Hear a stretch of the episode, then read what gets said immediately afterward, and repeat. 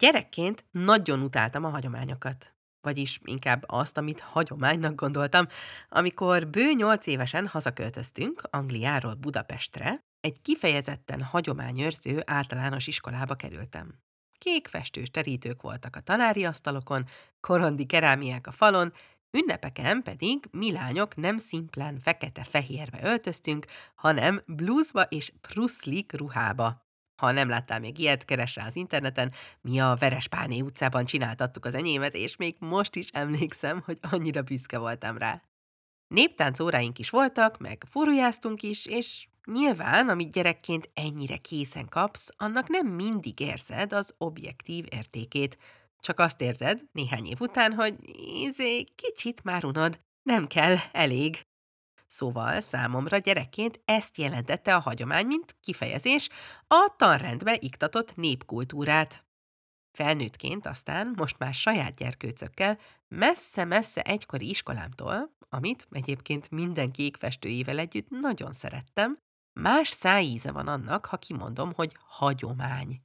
Nekem, nekünk ma már mást jelent, nem csak a népi kultúránkból ránk maradó tárgyakat és szokásokat, bár persze ez továbbra is része, legalábbis nekem, hanem a Mikulás napja előtti bakancspucolást, a Jézuska és az angyalok által feldíszített karácsonyfát, a húsvéti sonkát kaláccsal és tormával, meg a saját újabb szokásainkat is, hogy már reggel tortázunk, ha valakinek szülinapja van, hogy péntek délutánonként filmeznek, meg cukorkáznak nálunk a gyerkőcök, meg hogy mondjuk szeptember 1-én, most már sokadik éve, Harry Potter napot tartunk. Néha viszont, például egy másnapi szülinap előestéjén, este fél tizenegykor, amikor még nagyban tortát sütök, elmélázom azon, hogy miért is fontosak nekem ezek a hagyományaink. Csak nekem fontosak? Vagy a három lókötőm életében is szerepük van ezeknek a szokásoknak, nekik is kellenek, építenek bennük valamit. És ha igen, mégis mit?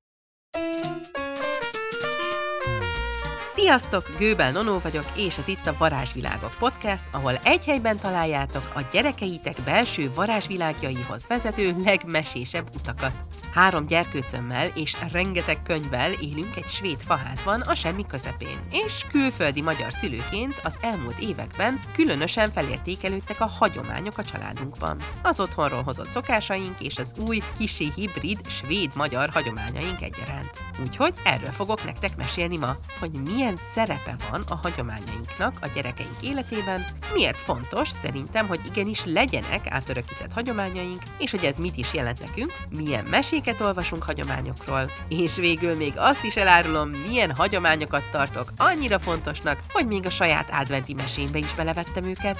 Hey, regörejtem, ezt most el is kezdem!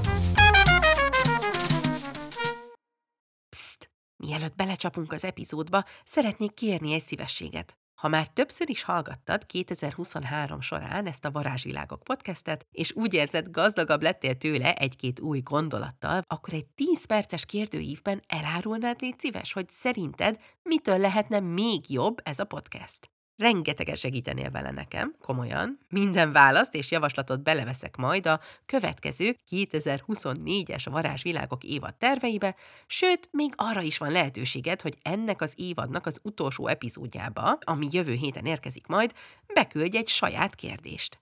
Én mindenképp szeretném, hogy a varázsvilágok a lehető legtöbbet adja neked, és ha kitöltöd ezt a kérdőívet, egy nagy lépéssel közelebb jutok ehhez. Szóval, keresd meg a linket itt, az epizód leírásában, tényleg nem lesz több 10 percnél, ígérem, és most vissza a hagyományokhoz.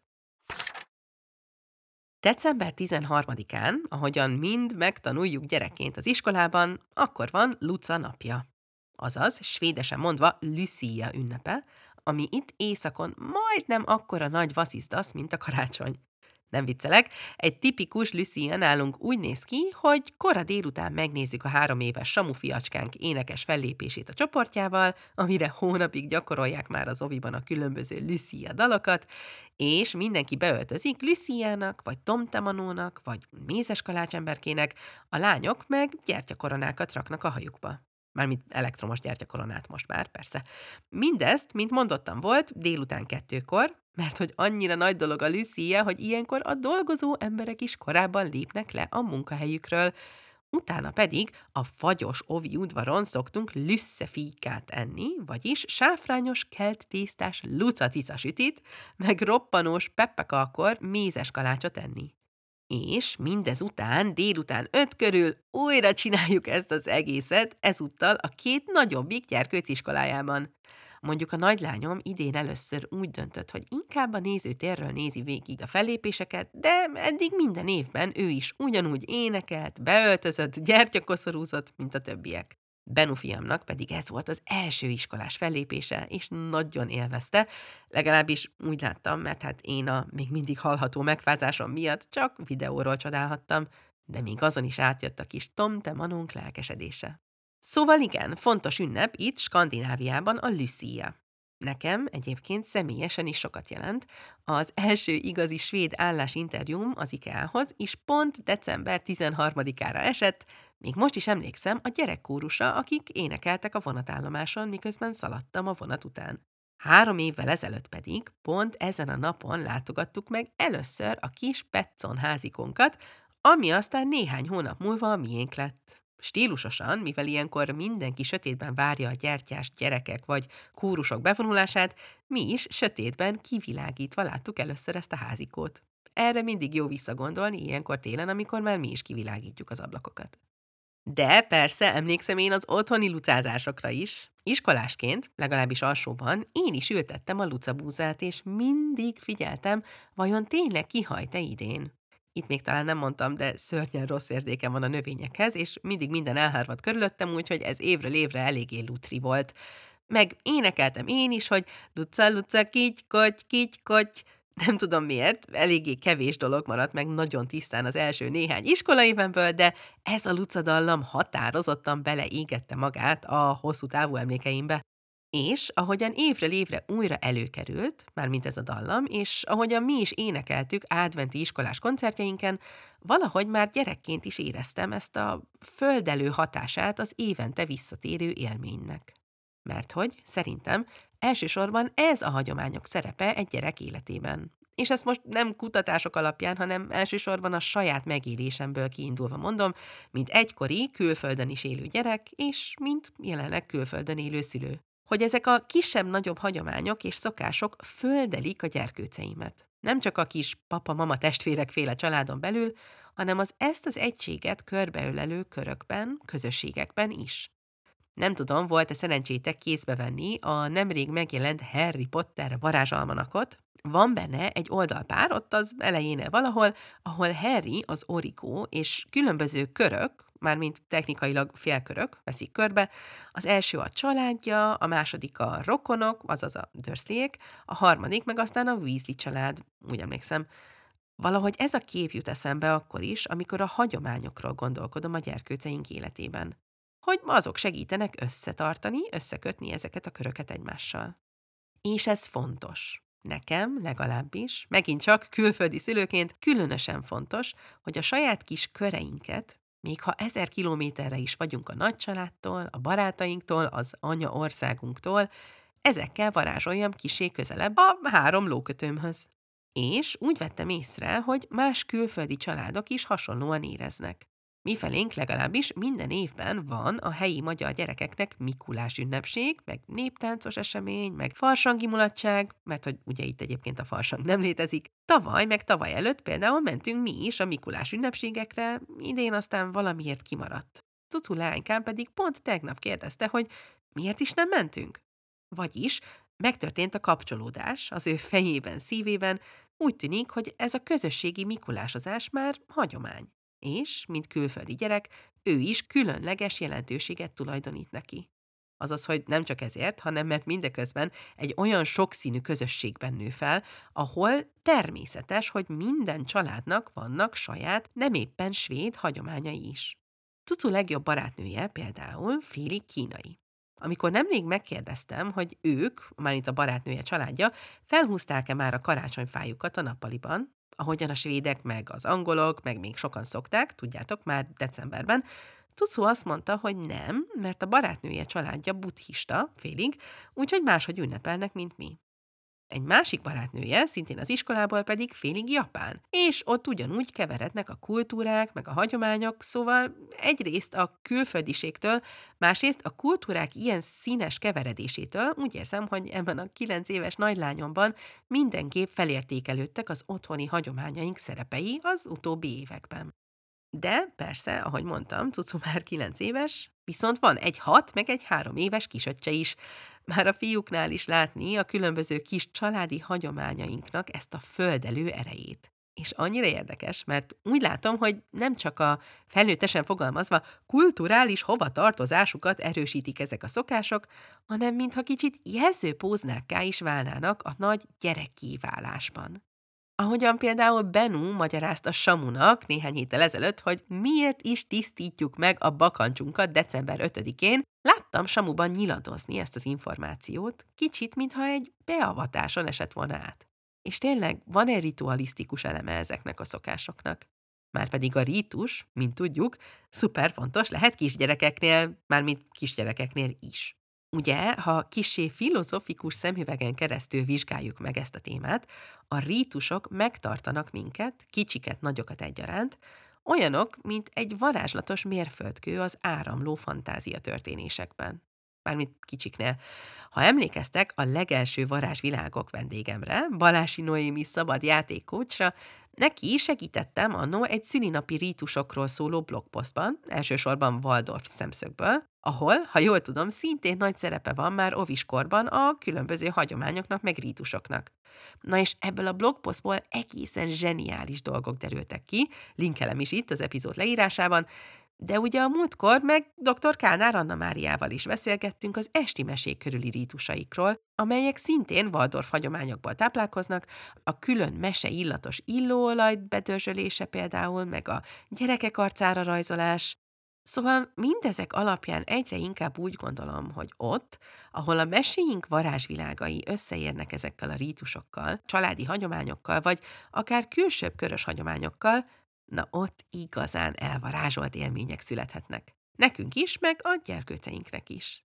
És akkor most ezzel végre elkavartunk a mesékhez is, mert hogy nyilván a mesékkel is összeérnek, vagy hát összeérhetnek ezek a hagyományok, meg a hagyományok átadása, mint olyan.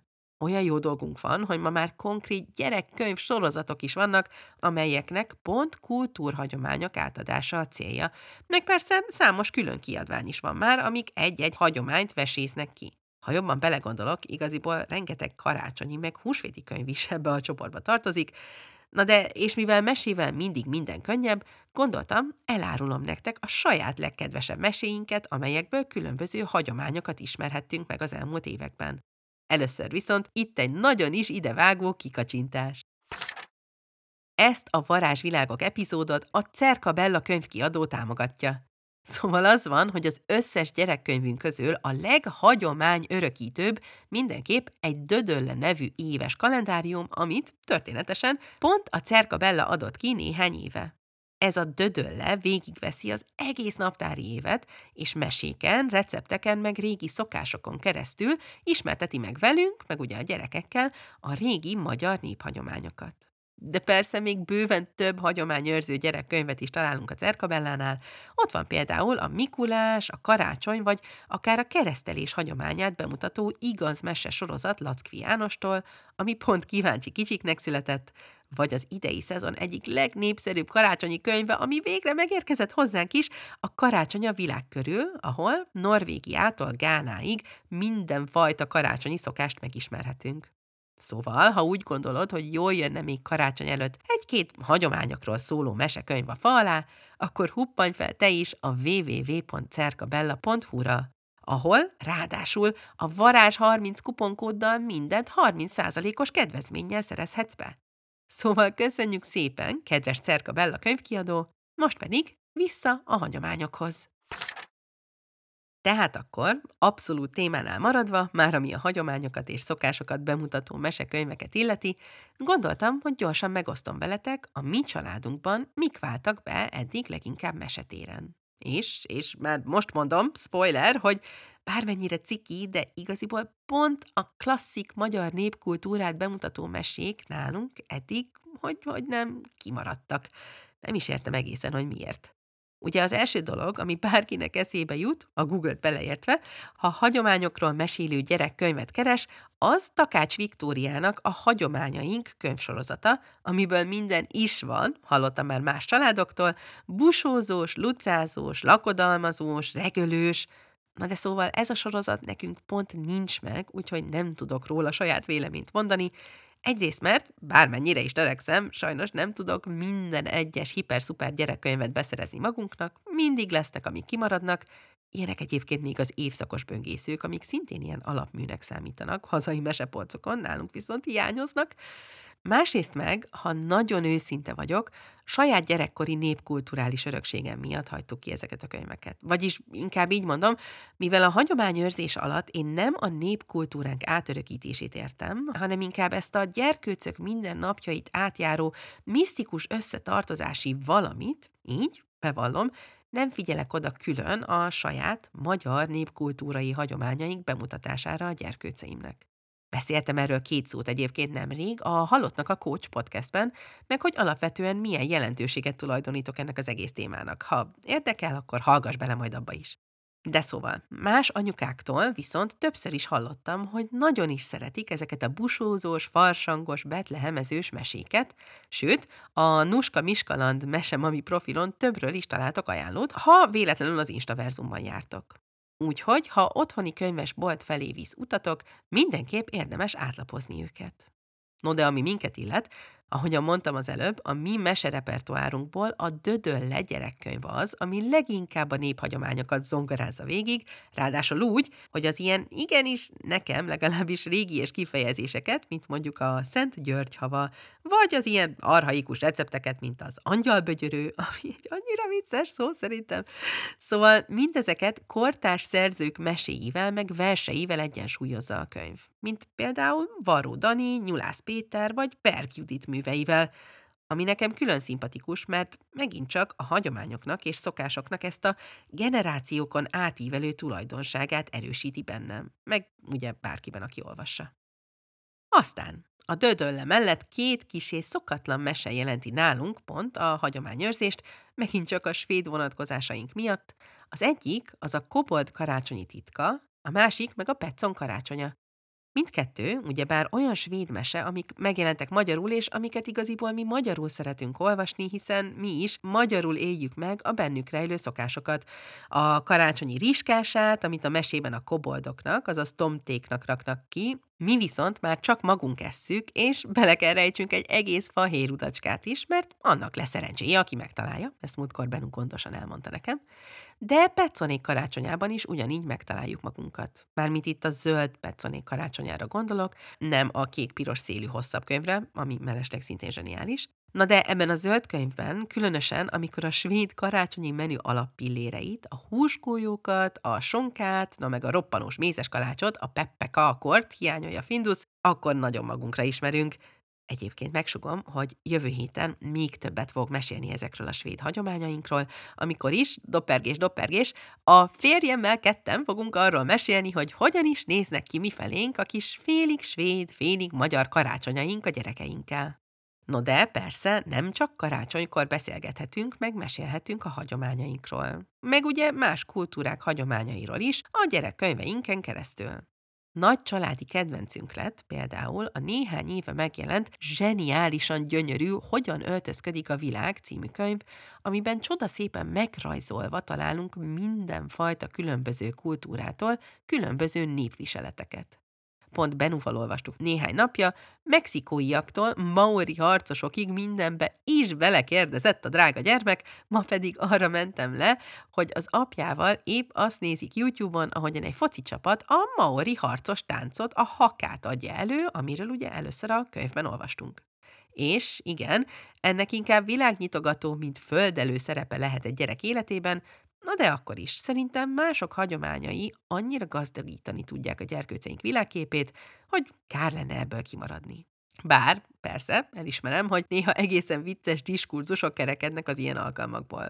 Mármint most nem csak a külföldi szokásokra meg hagyományokra gondolok, bár szerintem ott is találni muris dolgokat, ha mondjuk olyasmire gondolunk, hogy Ausztráliában nem tejet készítenek kiszenteste a Mikulásnak, hanem hideg sört. No de az is nevetésbe szokott csapni nálunk, amikor mondjuk megpróbáljuk a babonát és a hagyományt külön-külön megmagyarázni, legalábbis gyereknyelven, hogy mégis micsodák. Csak hogy egy példát említsek, a saját gyerekeim rendületlenül ellenállnak az azért eszünk lencsét szilveszterkor, hogy sok pénzünk legyen című szokásnak, Érdekes módon ez már túl van azon a mágikus gondolkodáson, amitől mást meg aztán gond nélkül elfogadnak. De szóval náluk a babona butaság, ami persze teljesen oké, okay, egy kicsit mégis sajnálom, mert akárhogy is, a babonák a hagyományaink csibész kistestvérei, szerintem, Szóval legalábbis tudni róluk nem feltétlenül baj. Egyébként tudjátok, mi jut eszembe először, ha babonákra gondolok, és ha már amúgy is könyvekről beszélünk, Joan Harrisnek a Sokolá, vagyis Csokoládé című regénye, amit mindenkinek szívban ajánlok elolvasni, ha van rá érkezésetek, különösen nagybőjt idején. A filmet is szeretem, a film se rossz, de abból pont ezt a babonás boszorkányos vonalat egy kicsit kimosták, ami pedig annyira különlegesé teszi a könyvet. A másik pedig az Átkozott boszorkák című film, ami eszembe jut, bár lehet, hogy csak azért, mert mostanában néztem. Na de jó, babonás zárójel bezárva. És akkor, ha még személyesebb mesebeli vizekre akarnék evezni, akkor biztosan megemlíteném még nektek a saját kis adventi hangos mesécskémet, a varázslatos térképet is, aminek, amikor néhány éve kitaláltam, hogy belevágok, ez volt az egyik alapötlete hogy szeretném egybe gyúrni benne a saját gyerekkorom angol hagyományait, a magyar díszítést, a rénszarvasok neveit, meg azt a mágikus realizmust, ami a klasszikus angol gyerekmeséket egyébként annyira varázslatossá teszi, Szóval egybe gyúrni ezt, meg az újabban felvett svéd szokásainkat, a lüssziát, meg egyebeket, és persze az otthoni magyar szokásainkat is, a betlehemezést, a rorátékat, a kézműves szakkört, ahol éveken keresztül hagyomány volt, hogy a testvéreimmel mindig mi csináljuk az adventi koszorúkat, és emiatt mindig három gyönyörű szép adventi koszorunk volt otthon egyszerre. Ezek a hagyományok, szokások, rítusok mind fontosak nekem. Így, 36 évesen talán nem ciki vagy öreges már ezt bevallani, összekötnek nem csak térben, hanem időben is a saját gyerekkorommal. És, ahogyan fantasztikus élmény saját régi kedvenc gyerekkönyveimet, például újabban Roald Dahl angol klasszikusait, a BFG-t, vagyis Habót, meg a Matildát, szóval mindezeket fantasztikus élmény a gyerkőceim kezében látni, új életre kelni, ugyanennyire fantasztikus ezeket az innen-onnan örökölt hagyományokat is megújulva látni bennük a csillagszórózást a karácsonyfa alatt, amit a férjem családjától hoztunk, a húsvéti tojások vadászatát évről évre, a fogtündérnek való levélírást. És, hogy szép keretes szerkezettel visszakanyarodjunk az elejéhez, szerintem elsősorban ezért jók a hagyományok a gyerkőceink életében. Összekötnek, egy régi módi varázslatot visznek bele az életükbe, amit előtte a szüleik, meg a nagyszüleik, meg még sok-sok mindenki átélt az identitásuk részévé válnak ezek a hagyományok, gazdagítják őket, és nem utolsó sorban feladatot adnak nekik, hogy mit kezdjenek ezekkel a jelenben meg a jövőben. Érintetlenül továbbadják a hagyományaikat, vagy hozzáadják önmagukat is egy picit. Ha lenne bátorságom házi feladatot adni, így az év végéhez közelítve, valószínűleg ezt javasolnám, hogy gondolkodjunk el egy kávé vagy tea mellett azon, hogyan hozzuk a hagyományainkat a jövőbe, hogyan legyünk velük rugalmasak. Mesékkel vagy mással, az eszköz majd úgy is adja magát. A lényeg, hogy megkapaszkodhassanak kisebb-nagyobb babáink ezekben a hagyományokban a mai, felgyorsult világunk ritmusában is. Én legalábbis szurkolok, hogy ez így legyen. És te? És akkor, ahogyan most már itt is hagyomány ebben a Varázsvilágok podcastben, szeretném megköszönni neked a figyelmet, hogy eddig végighallgattad a gondolataimat. Ha bármi kérdésed vagy meglátásod merült fel a mai témával kapcsolatban, a varázsvilágok kukacbukkancs.hu-ra bármikor elküldheted. Meg persze ne feled, a kérdőívben is várom a véleményedet.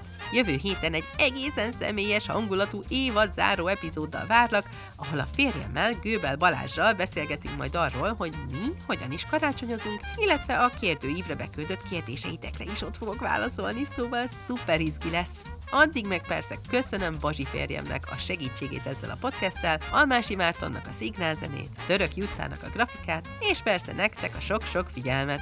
Jövő héten találkozunk, addig is varázslatos napokat kívánok! A Varázsvilágok podcast támogatója a minimag.hu lifestyle magazin. Senkit nem hagynak unatkozni.